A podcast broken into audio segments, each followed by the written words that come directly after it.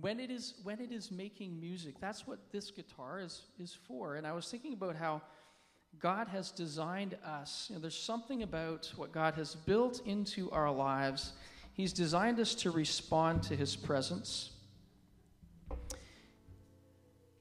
He's designed us to respond to him. And when we are worshiping him with not only with our words but with our lives we are actually more fully alive then than any other time when we're just we're responding to the presence of God. Why? Because He's, he's built that into us. He has designed your life to speak of His goodness. And so, church, as we're worshiping, I don't know if, you know, perhaps this morning this is something that you're unaccustomed to, but, but there's that spark, I believe, that begins to stir in us. Why? Because God's, God's designed us to speak of His goodness. And so, when we're worshiping as a church, we're, we're just stepping into what He's designed us to do, and that is to say, God, we, we honor you, we lift up your name, we speak of your goodness. And there's something in us that begins to come alive when we do that because God has created us uh, to, to speak of His goodness.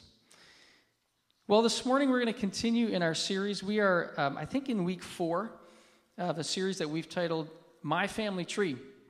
And uh, we've just been taking between Mother's Day and Father's Day, so Pastor Kyle will preach next Sunday and, and kind of conclude this, uh, this series. But we've been looking about, at, at our family trees. And, and I mentioned before that perhaps you don't want to look at your family tree, right? I mean, it, it's messed up, and you think, I don't even want to think of my family tree. There's, there's mistakes I've made, and there's pain in our past, or whatever it might be. And, and we all know that every one of us has things in our families of origin or perhaps in our own families that, that are struggles.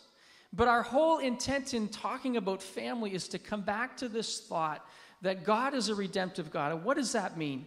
That means that He can take our failures, He can take our family tree, however that looks, and, and as, we, as we commit to just giving it to Him and giving our lives to Him, that He can bring good out of pain that he can bring good out of situations that, that just really have no good in and of themselves.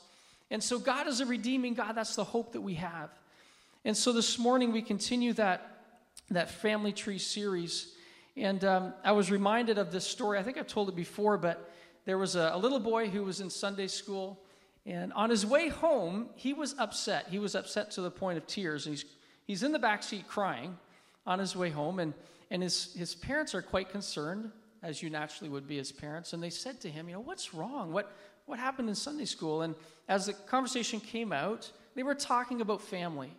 And in between sobs, he said to his mom and dad, He said, You know, my Sunday school teacher told us that she wants us to grow up in a nice Christian home. But he said, I just want to stay with you guys.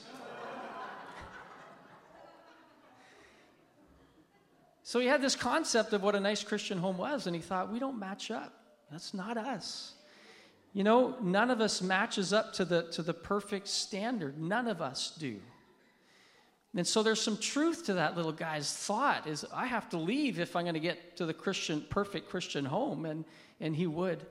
But the fact of the matter is I believe God wants to speak to us, continue to speak to us this morning about our families and and specifically um, about this, this design of relationship that we find in our families. We're not going to turn and read it for the sake of time, but I want to just begin by, by looking at G- Genesis 1 and 2 again. And can I bring you back to that? You've heard this many times. God is creating, right? God is beginning to create what is in his heart to create. He, he forms the world, and, and over the course of that time, we've, as he begins to create, there's different moments when he stops, when he looks at what he's creating, and scripture says that he saw that it was good. And so God is enjoying himself. God is pleased with, with this creation that he is putting in place. And six times, as you read that account, as God's creating, six times scripture uh, mentions this thought that, you know, God is pleased. God saw uh, that it was good. And then later on in Genesis chapter 3, we find that God saw that it was very good. So this word very, I think, is, is, a, is an awesome word. If you look at that word and you, and you kind of try to find a word that more accurately represents uh, that, this word in English, it's the word vehemently. How many of you use the word vehemently in a sentence this week? Anyone? you know, it's, it's, a pretty strong word, right? You, you may say that person vehemently denied. that he was involved in that crime or whatever it might be, right? Vehemence has this idea of passion.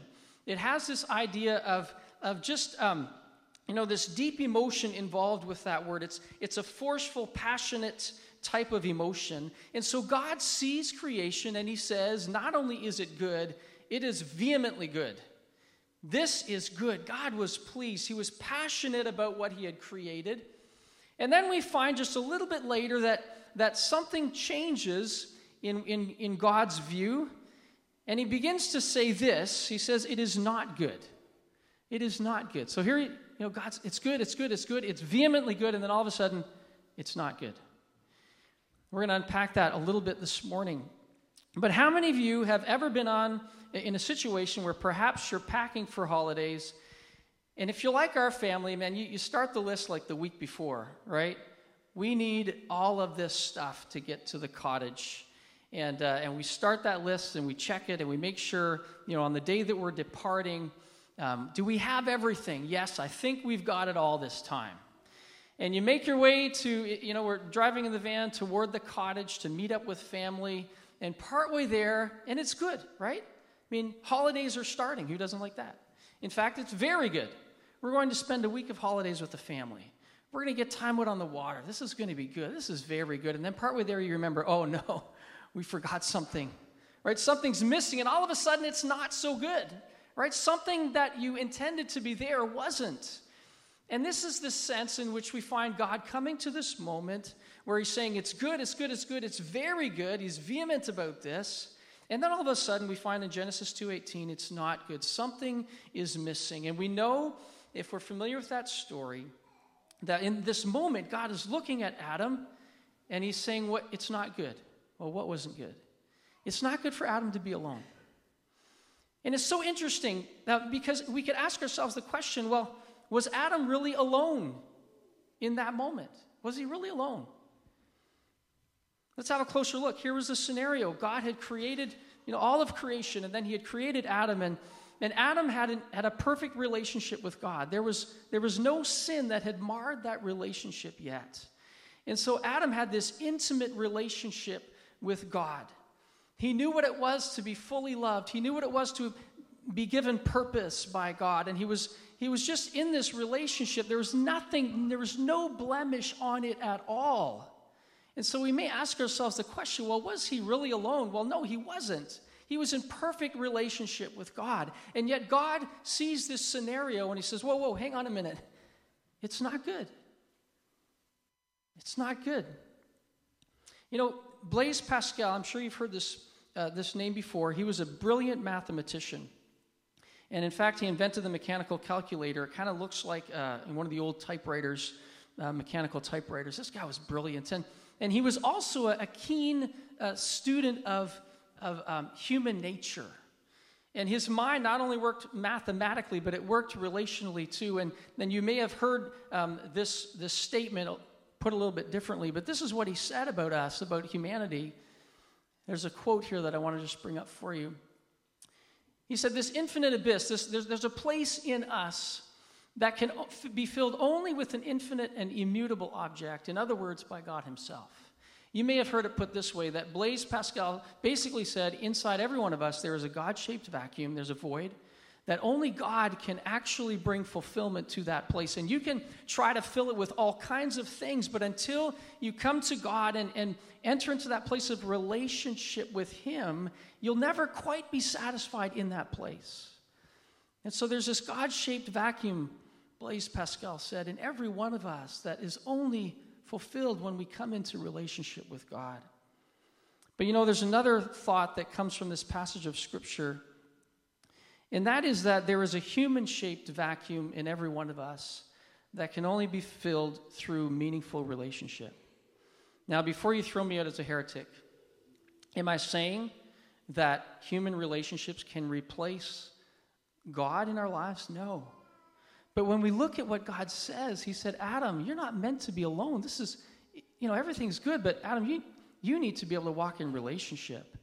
And so God God knows that, that this place in us that can only be fulfilled with Him and there is there, but there's also something that He's designed in us that can only be fulfilled through meaningful relationship. And that is a God, uh, God design in your life as well as mine that we crave for relationships that are meaningful not kind of just surface and and you know um, just superficial but no we long to be in relationships where we are known and we are accepted and loved for who we are and so god knew that something was lacking and this morning i want to just talk a little bit about about uh, our church and church in general church as family we and how we need each other. We need to walk in meaningful relationship with each other. And that is part of what God has designed for a church family. That we would know each other and we would walk in meaningful relationship with one another. A couple of thoughts about walking in meaningful relationship. There's a few things that that, that does in us, uh, in God's design in us. And we'll walk through these fairly quickly. But walking in meaningful relationship helps us to keep perspective Have you ever gone to someone and said, Man, I, I'm not sure what to do in this situation? Someone that you trust, and you just say, You know, would, would you help me to gain some perspective here? This is what I'm feeling, or this is what I'm seeing. Am I seeing that right? Am I missing something? And, and, and having people in your life that can speak into your life that way, it helps you to keep perspective. Anybody have blind spots here? We all have blind spots, don't we? And, and, we need people that, that know us well enough to be able to gently but perhaps firmly say, you know, I think, I think you're wrong in that case. I think that attitude is, is not justified in that situation, whatever it might be. But walking in meaningful relationships as opposed to being alone helps us to keep perspective. I've been reading through Proverbs as part of my um, devotional reading, and I was struck by how many verses over and over again talk about this idea of, of gaining wisdom through friendship. You know, it, th- those who walk with the wise grow wise. That there is this place in us that we are designed to walk with each other, and it will help you to keep perspective in seasons in your life where maybe there isn't clarity and you're not sure what to do. Walking in meaningful relationships helps us to avoid selfishness. Life is not all about you, life is not all about me. And relationships will do that. Having children will remind you of that. Getting married will remind you of that. Life is not all about me. And, and as I choose to become vulnerable in relationships and open myself up to people and, and they open themselves up to me, I will realize that there, are, there is richness in laying aside my own selfishness and walking in relationship. Walking in relationship helps us to avoid selfishness. Walking in meaningful relationship reminds us of our worth. It reminds us of how, our worth. How, how do, what do I mean by that? Well, sometimes fear of intimacy will keep us isolated from those around us. Have you ever been there where eh, this is the thought if, if they get to know who I really am, you can finish the rest of that sentence, then they won't like me. If I really let people in to the struggles that I have in my life, if, if they really see the real me, then man, they're going to walk the other way. They are not going to stay in relationship with me because there are parts of me that I do not like, and I don't want anyone else to see those places. And, and there can be this fear that keeps us from true intimacy with one another. But here's the thing as we take the risk of allowing people to see the real me, in safe relationships and relationships that are healthy, and we know that those people love us, here's what we discover that even when they see my failures, they love me. Why? Because my worth is not dependent on always getting it right. My worth is, is because I have been created by God and He has given me life and He has given me worth, and my mistakes do not define me. And so, walking in meaningful relationship helps to remind you of your worth. You need people in your life who will say, Yeah, you messed up. Yeah, that needs to change, but I still love you. Because your worth, you, you are valuable. And it's not dependent on your performance. And boy, we can bend over backwards to try to put on a good face with people and lose ourselves in the process. And so, walking in meaningful relationship reminds us of our worth. Who are those people in your life who, even when you mess up, they will say, I still love you? You know, maybe they'll call you on it. Yeah, yeah, that, that was a stinky attitude, but I still love you. It helps to remind us of our worth.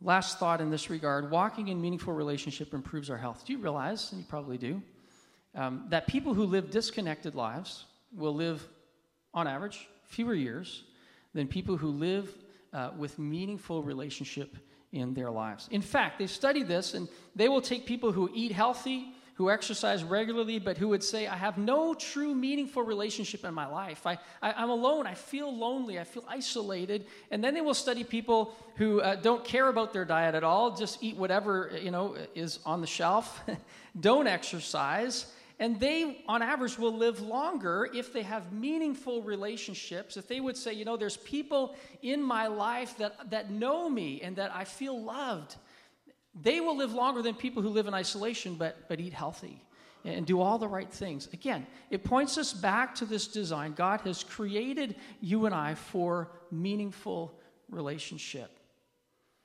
So perhaps we could put it this way it's better to eat Big Macs with friends than to eat broccoli alone. I'll let you think about that. Walking in meaningful relationship will actually improve your health. In the context of this series, another thought is this.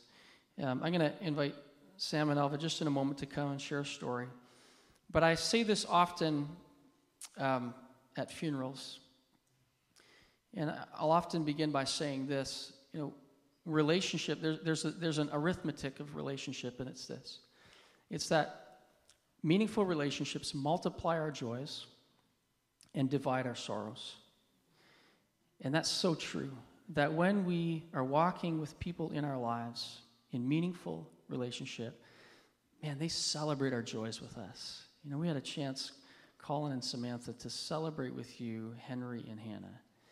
What an awesome thing to be able to do that as a church family. And then when we encounter sorrow in our lives, people around us will help divide those sorrows. They help carry those burdens that we encounter from time to time. And, and so, in the context of, of that thought, I'm going to ask Sam and Elva to come, and they're going to share their story. They're going to share a moment that perhaps you may not be aware of, or maybe you are.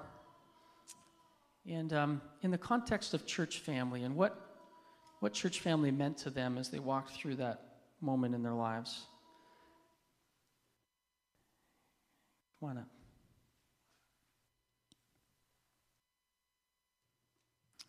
Lord, we thank you for Sam and Alva. Thank you for the blessing they are to us as a church family. Thank you for the testimony that they're about to share, that it will uh, it will encourage, that it will bring us back to the hope that there is in you. And uh, we thank you that you just use it to speak to us today. In Jesus' name, amen.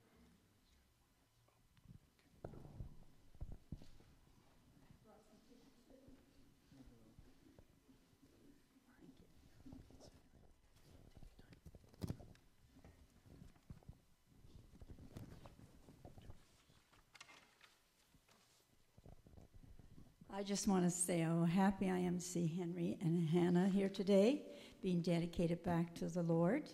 You're so beautiful. And I want to encourage Samantha and Connor to use this church as a tool to help train those children. Uh, the Lord, the Bible says, train your children in the way they should go, and they will never depart from it. There's many tools here that will teach them how to uh, learn the Word of God, know how to worship, and just know Jesus in a real way. So I encourage you to take advantage of that. Today we were asked to share our story on the faithfulness of God in our time of tragedy and sorrow and the blessing of being grafted into God's family tree. Hebrews 10:25, 1 Thessalonians 5 and 11 goes something like this. Let us not neglect assembling ourselves together, encouraging one another, comforting each other, and building up one another in Christ. I meet many people that say they don't need a church. They can get the Word of God from the TV or from just reading the Word. That may be so, but who is the one to divide your sorrows or rejoice in joyful times with you? Uh, who will be there to provide the love and support for you and your family if you're not grafted into God's tree? We were uh, blessed with three boys Darren, Dion, and Derek. My wife liked the letter D. That's why she married me, Dix, right? so, um, so um, Derek was our youngest son.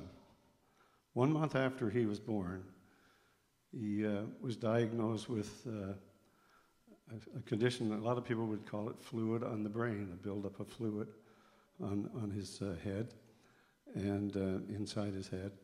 Uh, the official term, I think, was hydrocephalic that was used. Uh, we were living in Grand Falls, Newfoundland at the time, which was about five, six hours away from the best children's hospital east of Montreal, which was the Janeway Hospital in St. John's, Newfoundland. And uh, we took Derek to the local hospital, and in no time, we were on our way to the Janeway Hospital because his condition was, was rather serious. Um, he had surgery to install a shunt to, to drain the spinal fluid, the, the, fluid down into the spinal column where, where it was supposed to be going naturally. Usually there's complications with this. But uh, so every six months, Derek would have to go back to St. John's for his uh, six months checkup. And thank God uh, there was no complications up to that point.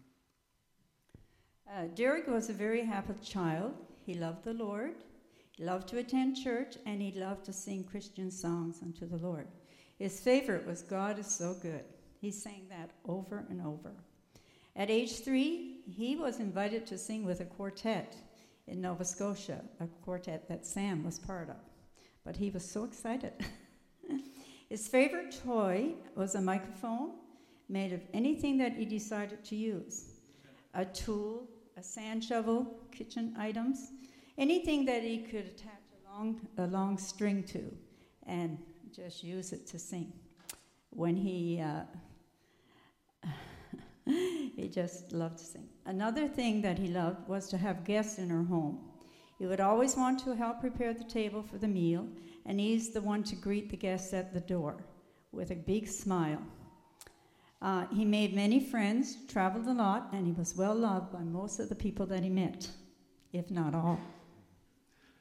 So, Derek, for five years, was living despite this uh, uh, surgery and, and the shunt, was living a normal, healthy life.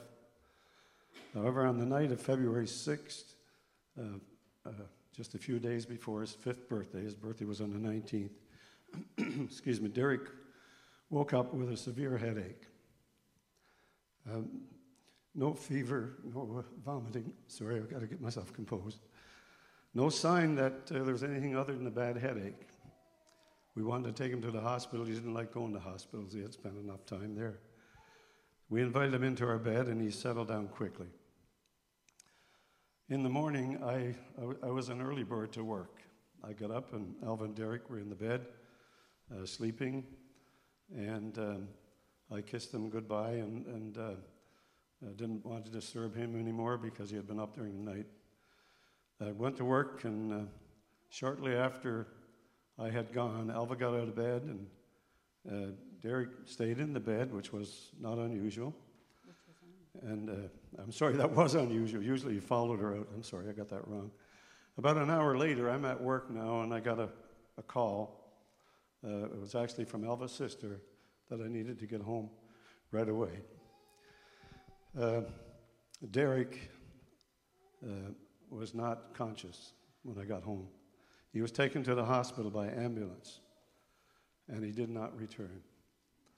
Um, it was, uh, as you can appreciate, quite a stressful time for us. Uh, he was pronounced dead upon arrival at the hospital.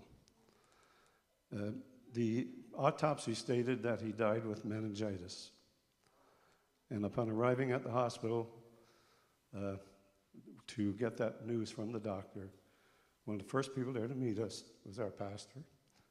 And as soon as word got around that our little boy had passed, our home was filled with uh, people from the church.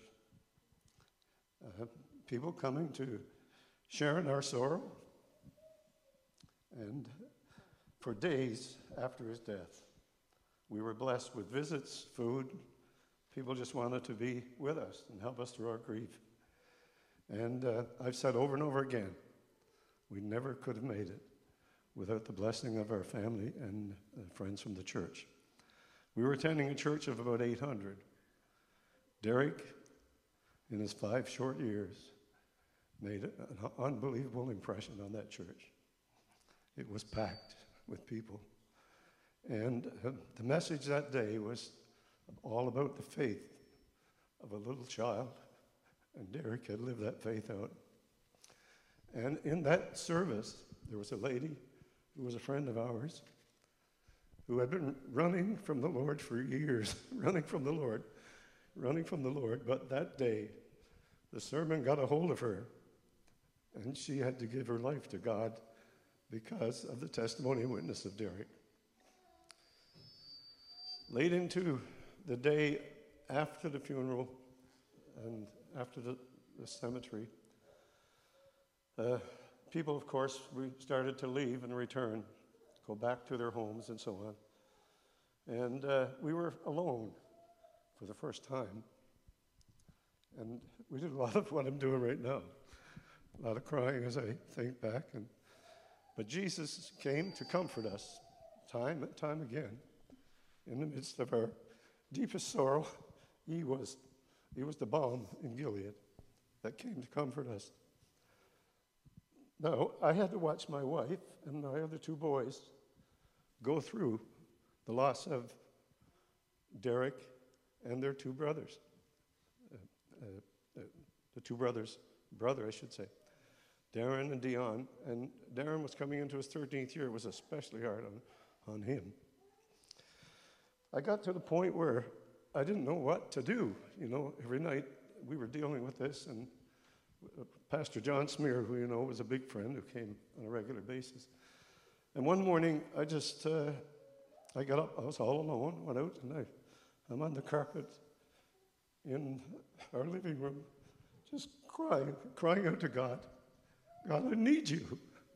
Have you abandoned me? I literally asked asking the question, God, where are you?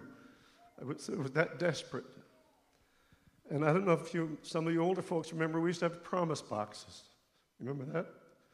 There was a promise box sitting on the, on the coffee table, and something said, you know, pick a promise. And here I am telling God he's forgotten me, you know. I reached over and pulled out a promise. Isaiah 43, verses 1 to 3. Fear not, I know you. I have called you by your name. When you walk through the waters, they will not overflow you. When you go through the fire, you will not be burned, for I am your God and I love you. And from that moment on, things changed. I never once again said, God, you don't care about me. I began to thank him and praise him because he did care. And he sent so many wonderful people to help us. Um, one thing Sam didn't share was uh, after the service, later in the evening, we were alone. And we just stood in our kitchen and put our arms around each other and started to pray. But as we were there together, we felt a set of, the third set of arms around us. Jesus came and brought comfort. From that day on, when we were having a bad day, um, if Sam was having a bad day, I was strong enough to support him. If he was having a bad day, I was strong enough to support him because our strength came from the Lord. And in difficult times, that's when you need him the, the most. But uh, I would want to encourage you, seeing the sermons are on being part of the church family, uh, the family of God. I would encourage you each to get grafted into that tree When, strategy, when tragedy strikes you in any form, please let the church know so that the church can be there for you. If they don't know, they uh, and the congregation don't know, they can help you through your sorrow or whatever need you, you have at that time. Let us help you walk your journey. Uh, that was 38 years ago, but God is still faithful today. Uh, even this Christmas, on December the 23rd, we got a phone call, and we were not expecting uh, the phone call that we were not expecting the message. Sam's brother in law, Lloyd, was diagnosed with leukemia two and a half years ago.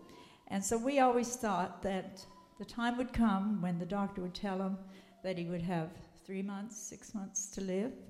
But that phone call that morning was devastating. Lloyd had, had taken a serious heart attack and he passed away suddenly. And uh, Rose is Sam's sister, Lloyd's wife. They had no children. In their 50 years of marriage, they had no children, and they didn't belong to a church family. And uh, we had just got back from Florida to spend Christmas with our family, but we knew that Rose had no one to be there with her, to pray with her, to share her sorrow. So Sam got on the flight and went and left his family at Christmas time and uh, to be with his sister. And it was a real blessing to her because he helped her divide her sorrow at that time. But uh, then the church here at Glad Tidings was a great blessing to us. They phoned us, they sent cards, they just showed their love to us at this particular time. And uh, one thing about a church family, there's no age limit, and there's no. Uh, you be involved in a church family wherever you go. Uh, we're snowbirds, and we go to New Life in Florida. And when Ken and Joe, when Joanna lost her mother, the first people to be there to share in her sorrow were the pastors from the church, and then many others followed. So that's how good it is to belong to a family of God, to belong to a church of people who love you, will pray for you, will support you. But you need to do your part and get involved and really want to love and serve the people that are in the church as they want to love and serve you. Thank you for listening. Amen. So, this is all about the faithfulness of God, number one, and the blessing of, of you folks, a church family. And if the Lord ever lays it on your heart to call somebody who you think might be hurting, who, whether in sickness or death or whatever, when the Lord lays it on your heart, pick up the phone and do it, or go knock on the door, because those were the moments when we thought we had nowhere else to turn. When somebody out of the blue, God would lay it on someone's heart to get in touch with us. It's amazing how many times it happened. So we encourage you, we thank you, we love you. God bless you. Yes, we love our church family. Thank you.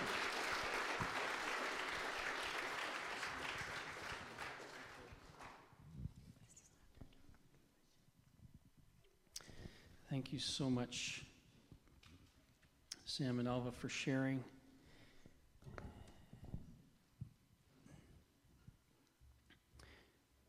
It is not good to be alone, right? God's designed us to be in relationship, and uh, I'm so thankful for for you, our church family. Carolyn's not here right now; she's out with the kids, but um, but you know, it's okay. I'm done. Um,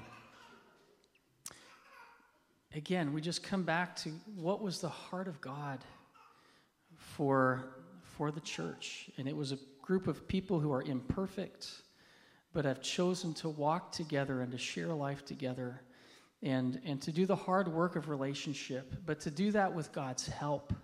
To do that, experiencing God's work in us as we choose to share life with each other and as we pray with one another, as we journey with one another, we, we sense God's blessing in that. And I want to encourage you this morning. Perhaps you feel alone. And I just want to say this, you know, would you begin to just say, God, help me, help me to be able to walk with people in a way that, that is, is meaningful, in the way that you intend.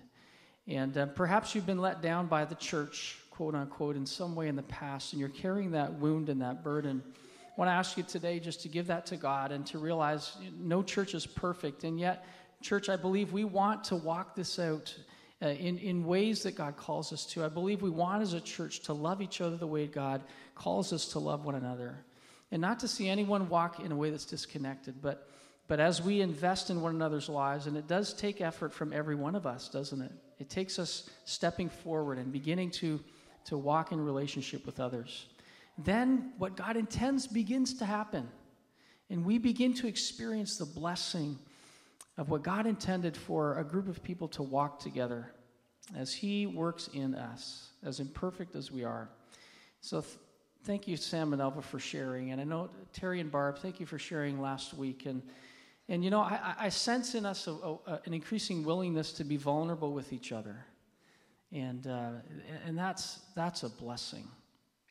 We don't have to wear masks, but we can begin to find places in relationship where we are known and where we can love and be loved.